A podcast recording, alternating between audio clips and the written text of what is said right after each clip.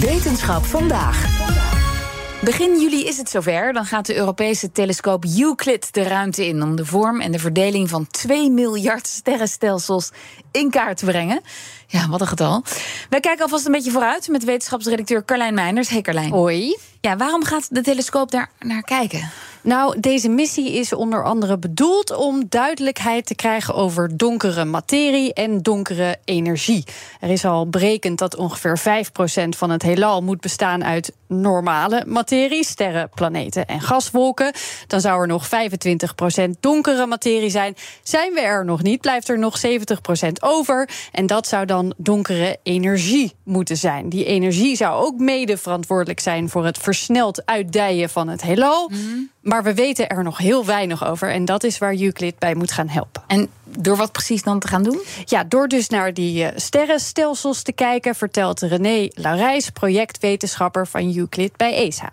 Wat we gaan doen is alles wat we buiten ons eigen melkwegstelsel kunnen zien, tot aan 10 miljard jaar geleden, proberen we in kaart te brengen. En uh, in kaart bedoelen we dat we de positie van een melkwegstelsel, want het zijn melkwegstelsels buiten ons eigen melkwegstelsel, de positie van een melkwegstelsel en ook de roodverschuiving van de melkwegstelsel gaan meten. En de roodverschuiving is een maat voor de afstand, maar eigenlijk is de roodverschuiving een betere maat voor de tijd dat het licht naar ons toe gereisd heeft. Die kennis die moet straks helpen om de eigenschappen van dark energy te bepalen.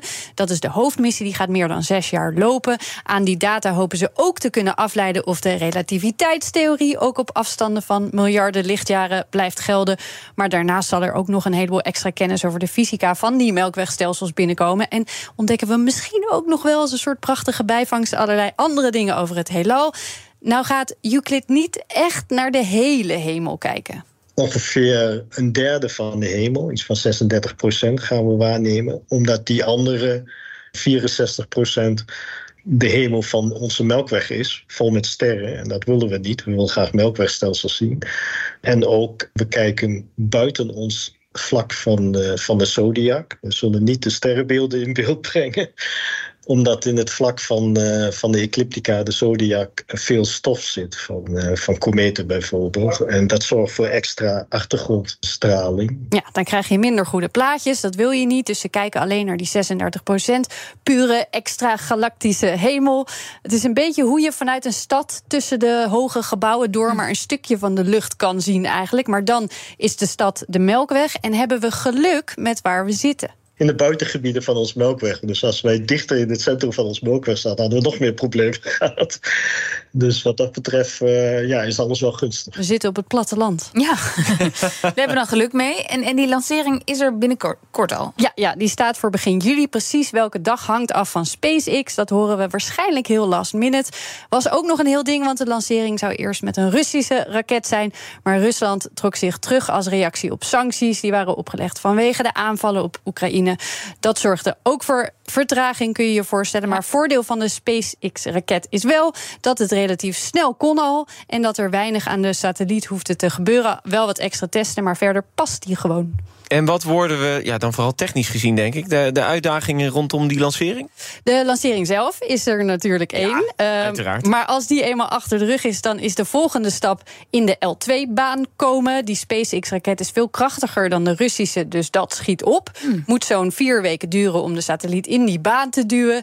In die tijd moeten ze ook meteen aan de slag met vervelende waterdruppeltjes. Ja, we verwachten dat veel vocht in de satelliet zit. ondanks het feit dat we heel veel maatregelingen hebben genomen om zo min mogelijk vocht in de, in de satelliet binnen te laten, vooral nu in Florida zit, ehm, verwachten we toch dat uh, enigszins uh, wel wat vocht in de satelliet is. Dus gaan we het opwarmen en ook een bepaalde stand geven ten opzichte van de zon, zodat de makkelijk te verwijderen waterdeeltjes ook verdwijnen. Mocht dat tijdens de missie nog een keer nodig zijn, als er waterdeeltjes of heel dun ijslaagje eigenlijk op de spiegels komen, dan kunnen ze dat heel snel detecteren.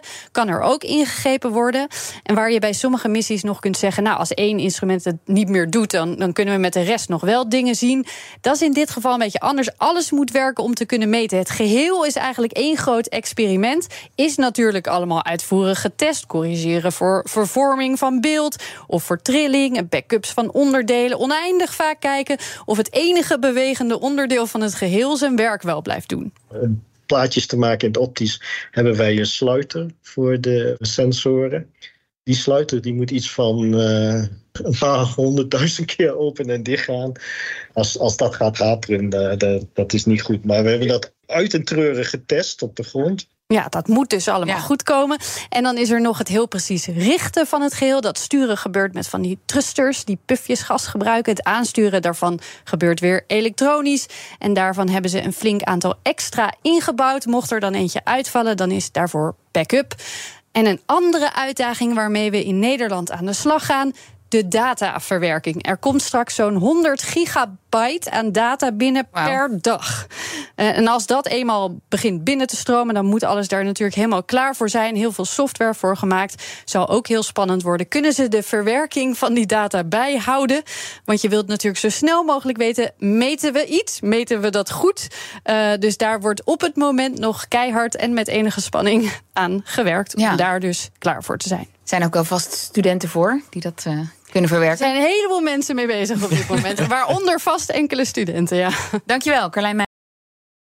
Ook Hugo Reitsma vind je in de BNR-app. Superhandig die BNR-app. Je kunt alle programma's live luisteren, breaking nieuwsmeldingen. Je blijft op de hoogte van het laatste zakelijke nieuws. En je vindt er alle BNR-podcasts, waaronder natuurlijk de belangrijkste, Boeken zijn in de wijk. Download nu de gratis BNR-app en blijf scherp.